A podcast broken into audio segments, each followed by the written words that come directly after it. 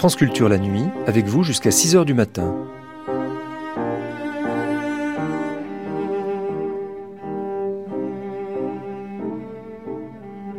France Culture la nuit, un patrimoine radiophonique. On ne sait pas exactement comment le château de Lacoste devint la propriété de la famille de Sade.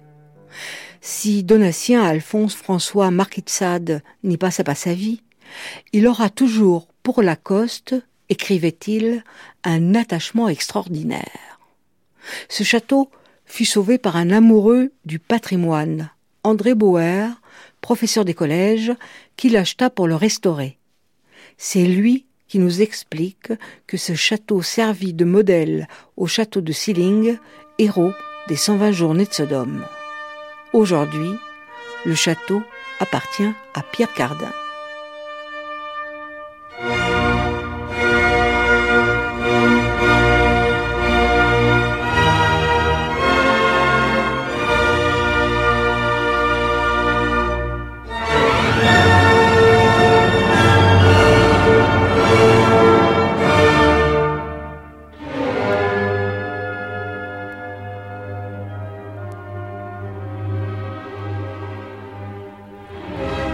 Lacoste, Vaucluse.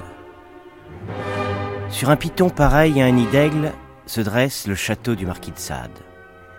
Des ruines blanches, découpant un ciel bleu pâli par le Mistral.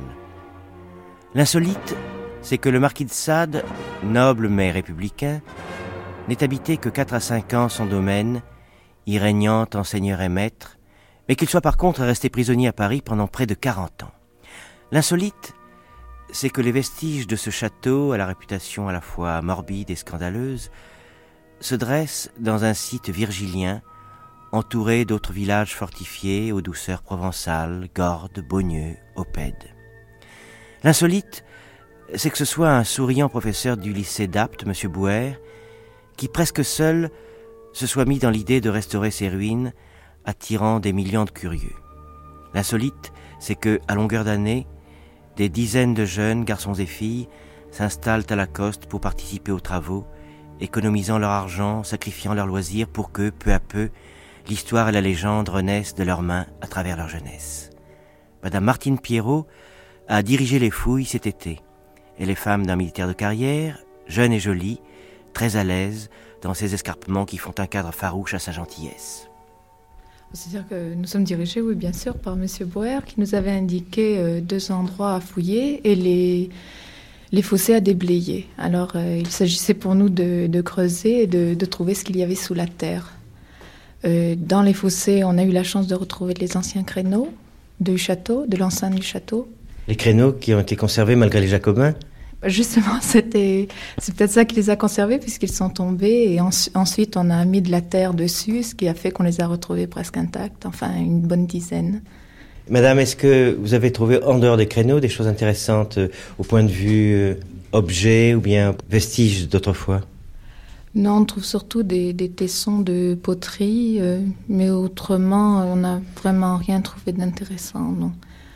On a découvert une, poterne qui était sans doute une entrée secrète dans l'enceinte euh, du village. Et au pied de l'escalier du, château, euh, une ancienne citerne. Et qu'on a entièrement déblayée. Madame, vous êtes professeur de quoi? Je suis professeur de dessin. Est-ce que c'est votre métier qui vous a conduit à vous occuper de, vestiges du passé ou bien c'est par goût personnel? C'est-à-dire que par mon métier, oui, je m'intéresse à tout ce qui est esthétique, disons, et c'est aussi le hasard et, euh, l'envie aussi de retrouver euh, un certain passé, enfin, une certaine nostalgie. Je crois qu'on a tous dans, dans notre vie un, besoin de, de château, enfin, qui est un espèce de repère du passé. qu'on a C'est la nostalgie du passé ou la nostalgie du marquis de Sade? Du passé surtout, oui, parce que le, enfin au point de vue archéologique, le, le marquis pour nous n'est pas d'une grande grande importance. Ah, sur le plan philosophique, c'était un précurseur à des tas de points de vue. Vous ne pensez pas? Oui, bien sûr, bien sûr, oui, mais euh, nous, on est surtout intéressés par les pierres. Il faut dire que la région ici est spécialement belle et un peu âpre et sauvage et Je crois que une des choses que j'ai retenues particulièrement du chantier qu'on a fait cet été, c'est les levées de soleil le matin, la, la brume et certaines poésies en dehors de notre travail qui était assez dur.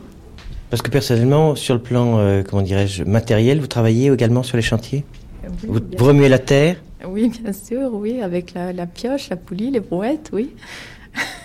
Il y a beaucoup de, de, femmes comme vous qui se prêtent à ce travail-là, qui est particulièrement dur, qui n'a rien de spécialement féminin a priori.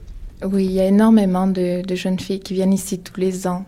Euh, travailler très très dur la terre. Et justement, ça m'a fait penser au, à un passage que décrit le, le marquis dans, dans Juliette. Euh, il parle de, de, femmes qui sont enfermées dans l'intérieur d'un château et qui tournent autour d'un puits pour puiser l'eau. Elles sont entièrement nues. Et en revoyant mes photos et voyant toutes ces filles qui travaillent en maillot de bain et qui sont couvertes de terre, j'ai pensé à ces femmes-là. Enfin, c'est assez extraordinaire de retrouver cela.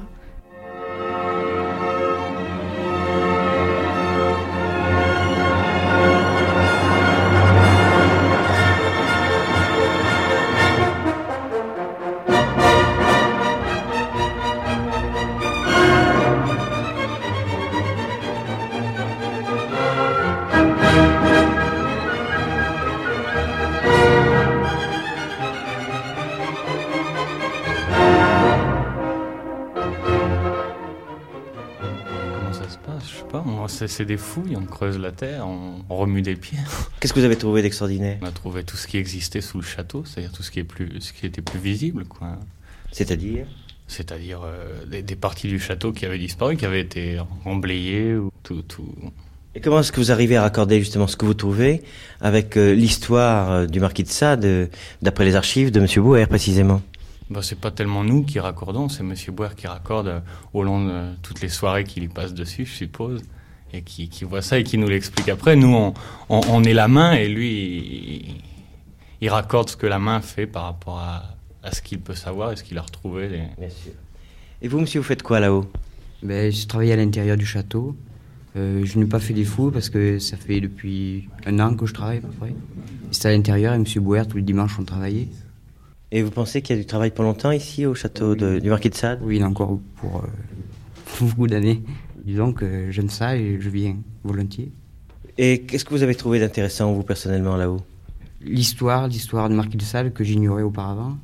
Oui, justement, est-ce que parallèlement à votre travail matériel de déblaiement et de restauration, vous intéressez justement à la partie littéraire ou à la partie philosophique ou esthétique du Marquis de Sade? Je pense pas tellement, justement. Je pense surtout à restaurer. Est-ce qu'en fouillant des pierres, on a envie précisément de rencontrer une époque, de faire un retour en arrière, de faire des, des oui, comparaisons? Bien sûr, euh, le château a un passé. C'est, on veut remettre en valeur, disons. Remettre en valeur par rapport à quoi? Je sais pas, je fais ça, ça, ça me plaît, quoi.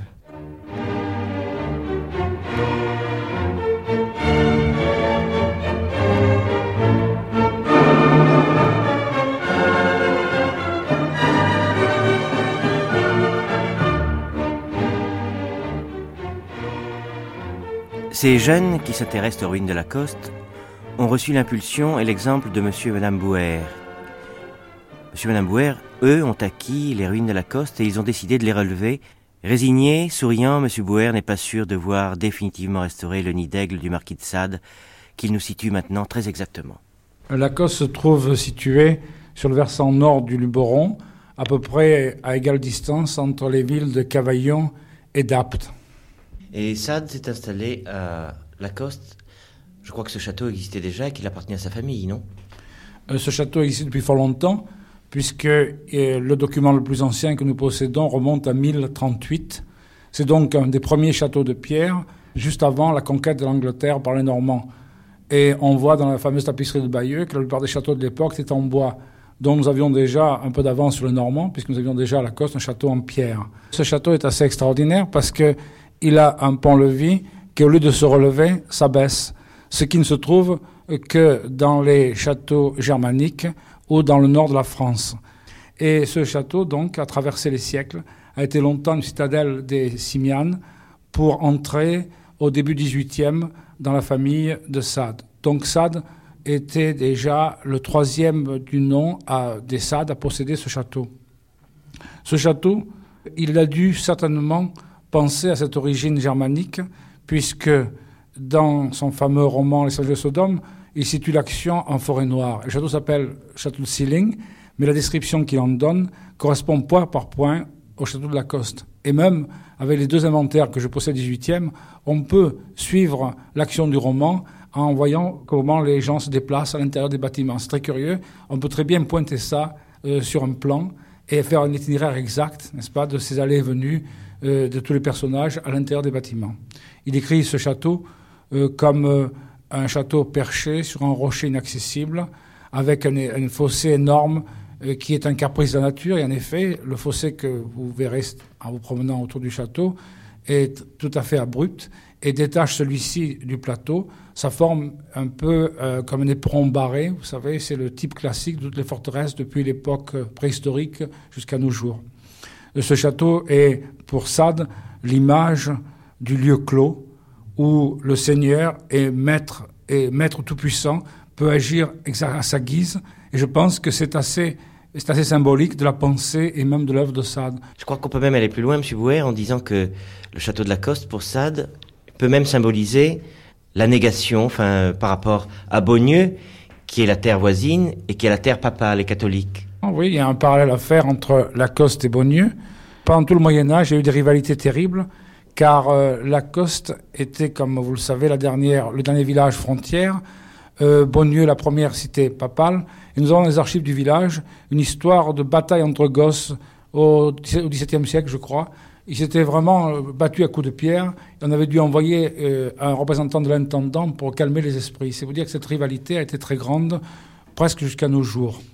Et au XVIIIe siècle, euh, Lacoste avait une position assez exceptionnelle, position très, très, très intéressante pour les habitants, euh, qui vivaient de contrebande. Et à cette époque-là, nous étions riches. Donc, regrettons beaucoup que cette contrebande euh, soit maintenant supprimée. Contrebande de quoi, M. Bouet Absolument tout. Vous imaginez, c'était une, la frontière, quoi. Contrebande de tout ce qu'on peut imaginer.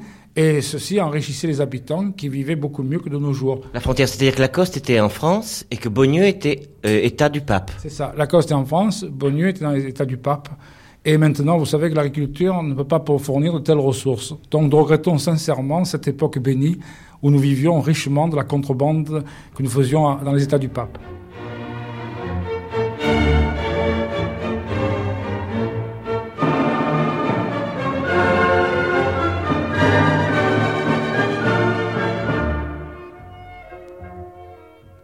Le plus extraordinaire, c'est que le marquis de Sade, étant à la coste, voulait, comme il dit cyniquement à son notaire, se refaire une réputation.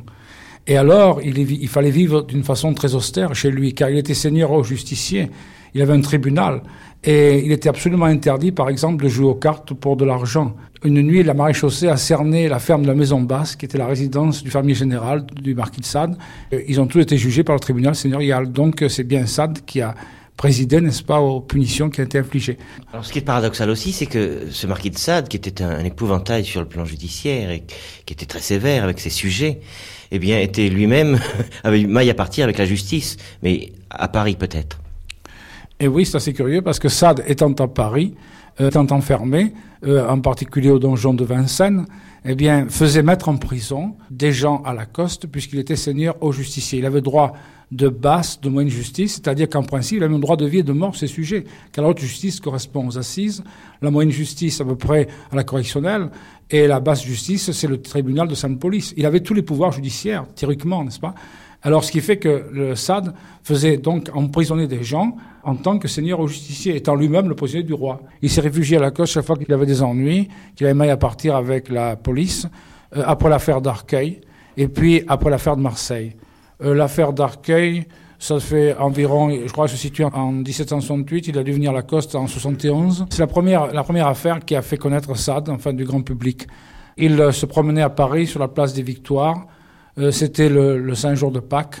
Et il a rencontré une, une veuve qui s'appelait la veuve Keller. Il prétend que c'est une prostituée, enfin ça n'a pas été prouvé. En tout cas, c'était une pauvre femme qui n'avait pas d'argent du tout, qui d'après elle ne faisait que demander du travail. D'après Sade, elle lui avait vraiment euh, euh, offert ses charmes. Enfin, on ne sait pas qui croire.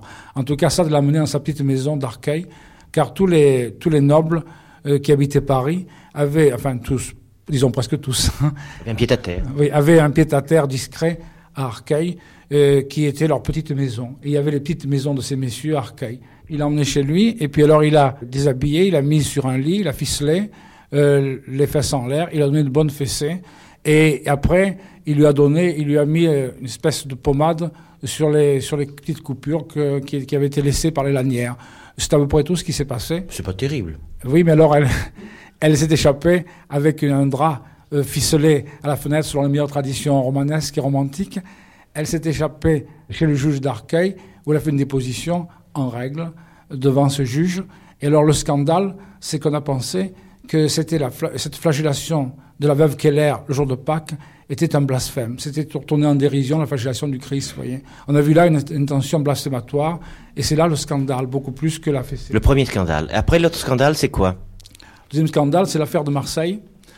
Euh, Sade étant à Lacoste, alors après l'affaire d'Arcueil, menant une vie assez retirée en apparence, mais assez, assez, comment je peux dire, scandaleuse, avec tous les domestiques, car il y avait à Lacoste, comme sujet de débauche, euh, Goton la Bonne, qui était d'origine suisse, il y avait la jeunesse, le valet, il y avait l'anglois, un petit secrétaire de 14 ans absolument illettré. C'est assez curieux pour un secrétaire. Et cette preuve, on peut la voir à la bibliothèque de l'Arsenal, où on voit ces lettres qui sont à peu près illisibles. Il faut les lire haute voix pour les comprendre. Et ensuite, voyons, il y avait deux petites filles, deux petites filles qui ont joué un grand rôle, non seulement dans la vie de Sade, mais dans la littérature, puisque dans le roman des 100 maisons de Sodome, on fait allusion encore à ces petites filles de L et de V. On ne cite que les, initiales, c'est-à-dire Lyon et Vienne. Ces petites filles de 14 ans aussi, je crois, 12 à 14 ans, avaient été embauchée par la marquise de Sade elle-même pour ravauder le linge à la coste. En réalité, elle se livrait, enfin, elle servait de sujet de débauche à Sade aussi. Ce qui fait que cette débauche discrète avait lieu dans une aile du château que nous avons appelée depuis l'aile des menus plaisirs. En réalité, il n'y a pas eu de torture à la coste. Euh, Sade, je crois, a plus rêvé le sadisme qu'il ne l'a pratiqué. Car ce qu'il a pratiqué vraiment, l'affaire d'Arcueil, une flagellation, l'affaire de Marseille, euh, crime de sodomie peut-être, euh, masculine et féminine, distribution de bonbons cataridés, je crois que c'est ce qui se fait couramment euh, dans tous les mauvais lieux de Paris à longueur d'année.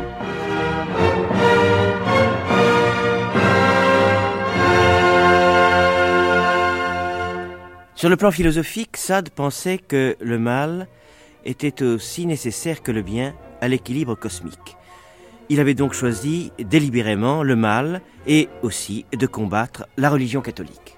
Il a combattu avec acharnement, hein, un acharnement extraordinaire. On voit par exemple dans tous ses romans l'hostie souillée, le pape insulté, bafoué, les cardinaux ridiculisés. On sent vraiment que c'était pour lui un, un devoir essentiel. Abattre la, la, religion, abattre la morale, abattre tout ce qui euh, gêne cette, cette, lutte entre le bien et le mal, qui doit se faire spontanément, sans intervention humaine ni de la société.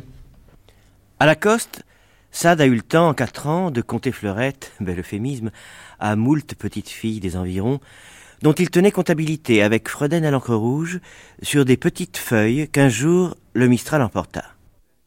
Et il y a une histoire de petites feuilles qui s'était envolée par une des fenêtres du château et qui a préoccupé Madame de Montreuil pendant des années. Elle écrivait encore longtemps après euh, à Gaufridi, notaire du marquis Apt, mais que sont donc devenues ces petites feuilles? Et on n'a jamais trop su ce qu'elles contenaient. Pour ma part, je pense que c'était une comptabilité sexuelle que tenait Sade, je dirais plutôt sexuelle, c'était des prouesses sexuelles qu'il devait noter, un peu comme il a fait à Marseille, lorsque il se faisait donner des coups de, de balai de bruyère sur les fesses pour une prostituée, avec un canif, il inscrivait sur la cheminée tous les coups qu'il recevait. Et je pense que c'est un, une comptabilité de ce genre-là, peut-être encore plus scandaleuse, qu'il devait tenir.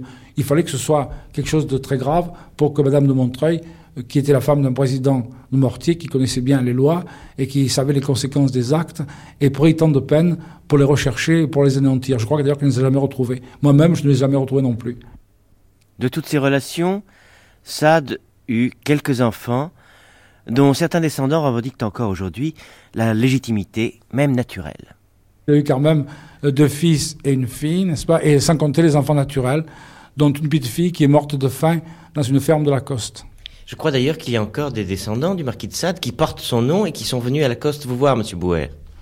Des descendants qui sont très sympathiques et qui s'intéressent énormément à, toutes, euh, à tous les souvenirs de la famille. Ils sont venus à Lacoste plusieurs fois, je les connais bien. Ils ont eu l'obligation de des documents très précieux et même une lettre de mon ancêtre Paulet, justement, réclamant 15 ans après la mort du marquis le remboursement des frais occasionnés pour la restauration du château. Je vous en ai parlé il y a un instant. Cette lettre, c'est eux qui me l'ont prêtée. Et même leur fille, Marie-Aiguille, est venue travailler cet été au château. Et elle, vraiment, elle était enthousiasmée de se retrouver, n'est-ce pas, dans ce lieu que sa famille a habité pendant tant de siècles. Au point de vue esthétique, il y a une chose qui m'a toujours frappé, et qui a frappé d'ailleurs, je pense, tous les lecteurs de Sade, c'est ce décor gothique, enfin, J'entends par gothique comme le gothique comme on l'entendait au XVIIIe siècle, c'est-à-dire tout ce qui est romanesque, moyenâgeux, salle de torture, chemin détourné, poterne, pont-levis, un peu le, château fantastique à la Victor Hugo. Hein.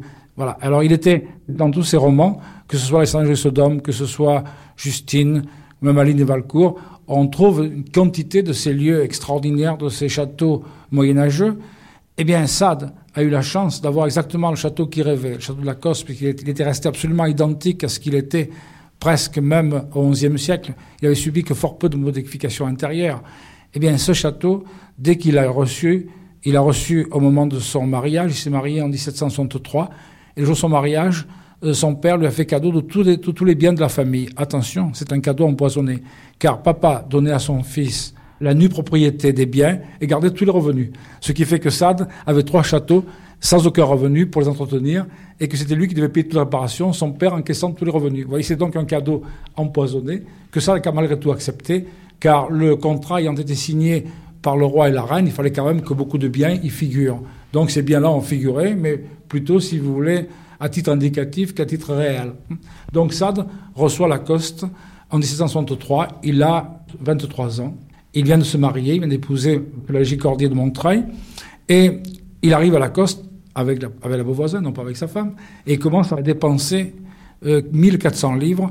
Les travaux ont duré 4 ans, de 1765 à 1769. Il a fait des travaux très importants. Il a abattu un rempart pour remplacer l'entrée médiévale par un pont très large et assez, assez lourd de lignes pour pouvoir entrer dans le château en carrosse. Car au XVIIIe siècle, il est impensable qu'un seigneur entre à pied chez lui. Et l'entrée féodale ne permettait pas de passer en voiture. Donc il a battu carrément le rempart pour faire cette entrée. Il a euh, crevé aussi la deuxième enceinte pour y mettre une grille aux armes de sa maison, ce qui était assez prétentieux et qui n'apportait rien au château euh, d'important ni de valable. Et il a aussi installé une foule de petits appartements euh, dans l'aile gauche euh, où, il avait, où il avait installé sa femme. Donc c'est une, une façon de procéder assez discrète. Monsieur se divertissant dans l'aile du plaisir qui était au sud, Madame vivant saintement dans l'aile de Madame qui était à gauche de la cour. Voyez-vous, la vertu séparée du vice par une cour intérieure de 8 mètres de large. Donc l'honneur était sauf. Vous avez prononcé tout à l'heure le nom de Justine. Je voulais vous faire faire une parenthèse. Je crois que sa bonne, une des bonnes du château de la Coste s'appelait Justine. Euh, oui, une des bonnes à la Coste s'appelait Justine, en réalité s'appelait Catherine Treillet. Et son père était marchand de cuberte. En provençal, ça veut dire de couverture. Marchand de cuberte à Montpellier. Et Sade l'avait engagé là-bas, à Montpellier. Et ce qu'il y a de curieux, c'est qu'un père récolté de Montpellier s'était porté garant des bonnes mœurs de Sade en disant qu'il n'y avait pas homme plus vertueux et meilleur maître que lui. Donc le père l'avait, permis de venir à la Coste et lorsqu'il est venu la voir, il s'est rendu compte que le bon père Récollet n'avait pas dit toute la vérité. Il était tellement épouvanté qu'il a demandé à Sade de la lui rendre tout de suite. Sade n'a pas voulu. Alors il est allé dans le bourg, clabaudé au café, revenu avec des pistolets chargés et a tiré deux coups de pistolet sur Sade, mais heureusement à travers la porte d'entrée, ce qui fait que le coup a dévié, que Sade n'a pas été tué. Mais Sade a essayé de le faire arrêter, puisqu'il était seigneur au justicier impossible s'ils étaient réfugiés à Lumière, qui est à 3 km de là, hors de la puissance temporelle du seigneur de la Coste.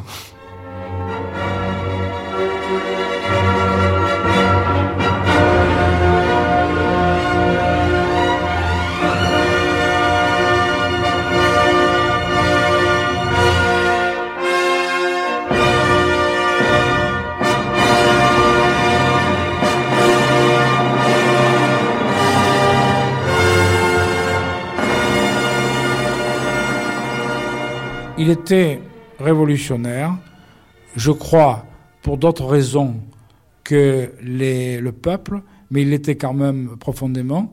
Et il a, par ses écrits, montré, n'est-ce pas, qu'il a joué un rôle actif pendant la Révolution. Mais à Lacoste, personne n'y a cru. Car à Lacoste, il était le Seigneur. et on ne comprenait pas du tout qu'un seigneur soit révolutionnaire. Ce qui fait qu'on lui a fait quelques petites misères, hein, sans plus. En particulier, la société des Jacobins, qui siégeait dans l'église devenue le siège de la société, a envoyé une pétition à Sade en lui demandant de démolir les créneaux qui surmontaient sa maison. Pourquoi Parce que les créneaux étaient euh, symboles de féodalité. Oui, exactement. Les créneaux étaient symboles de féodalité. On enlevait les créneaux. C'était plus un château, c'était une maison. Et personne n'avait plus rien à redire. Alors, Sade a reçu cette lettre à Paris. Il leur a répondu une lettre admirable qui a été conservée et publiée par Paul Bourdin dans la correspondance de Sade. Il leur dit ceci Messieurs, mes créneaux vous déplaisent, qu'à cela ne tienne. Je suis prêt à les immoler sur l'autel de la patrie, le marteau d'une main la constitution de l'autre, nous ferons une fête civique cette démolition, mais attendant, messieurs, respectez les propriétés comme l'exige la Constitution, et souvenez-vous que Brutus n'avait dans sa suite ni maçon ni incendiaire quand il chassa les Tarquins de Rome. Salut et fraternité. Impressionné par le ton hein, républicain de la lettre, les Lacostois sont tenus là, et les créneaux sont tombés de même de vétusté au fond des douves.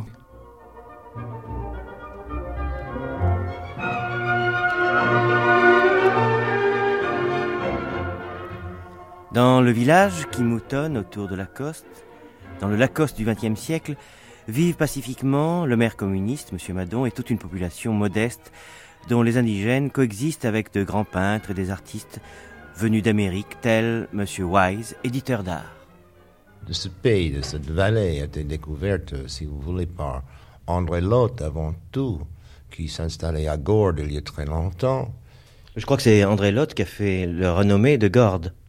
Au début, certainement. Et depuis ce temps, quand vous comptez euh, les noms des grands artistes qui étaient dans le pays, sans parler des jeunes, c'est assez énorme. Euh, c'est la lumière qui nous attire et euh, ils vont attirer toujours. Il y a des événements importants.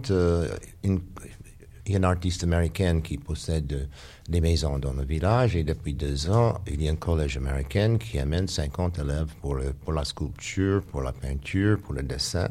C'était la deuxième année cette année. Et ça anime beaucoup. Il y a combien des artistes dans le village qui vivent tout le temps? Il y a deux ou trois. En été, il y a beaucoup. Le pays change énormément et changera beaucoup dans l'avenir, il n'y a pas de doute. C'est dommage. C'est dommage, c'est dommage, mais c'est encore un dernier refuge et je pense que ça va être là pendant pas mal de temps. Monsieur Madon, à l'idéal socialiste, est devenu conservateur, mais au sens propre du terme, pour approuver les travaux entrepris pour sortir de l'ombre ce symbole de la féodalité, Lacoste. Monsieur le maire, depuis combien de temps exercez-vous votre mandat? Euh, Depuis euh, mars 65.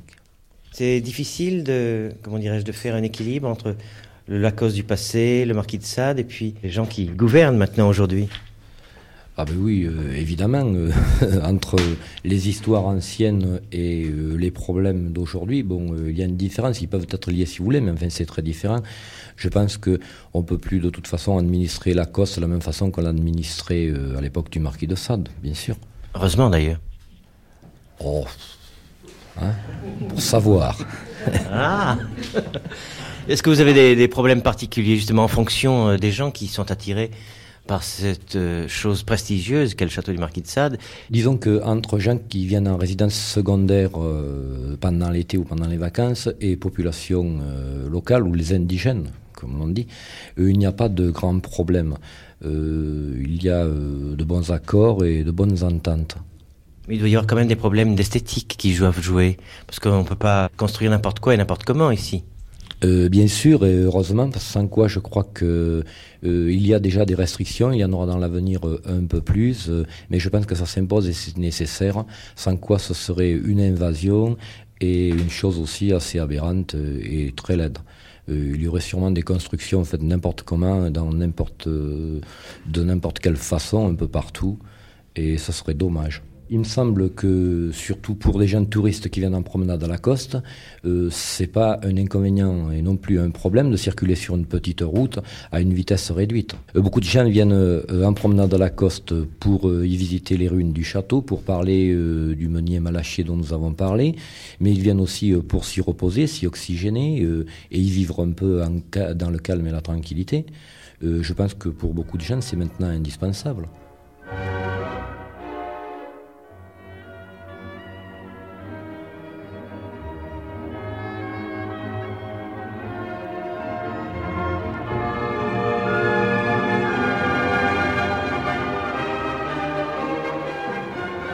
Allez à la Coste, vous y verrez ce splendide château qui émerge peu à peu du passé. Le centre culturel y a organisé des galas, poétiques, chorégraphiques, on y a même joué l'Arlésienne, Antigone dans les ruines illuminées. Les Provençaux d'aujourd'hui ignorent le sadisme grinçant. Ils ont gardé au contraire le sens de l'accueil, très latin. Et ces vieilles pierres ne recomposeront jamais le ciment du péché. Comme dit Giono, la soudure du mal tombe en poussière, seule demeure la blancheur de la pierre immaculée.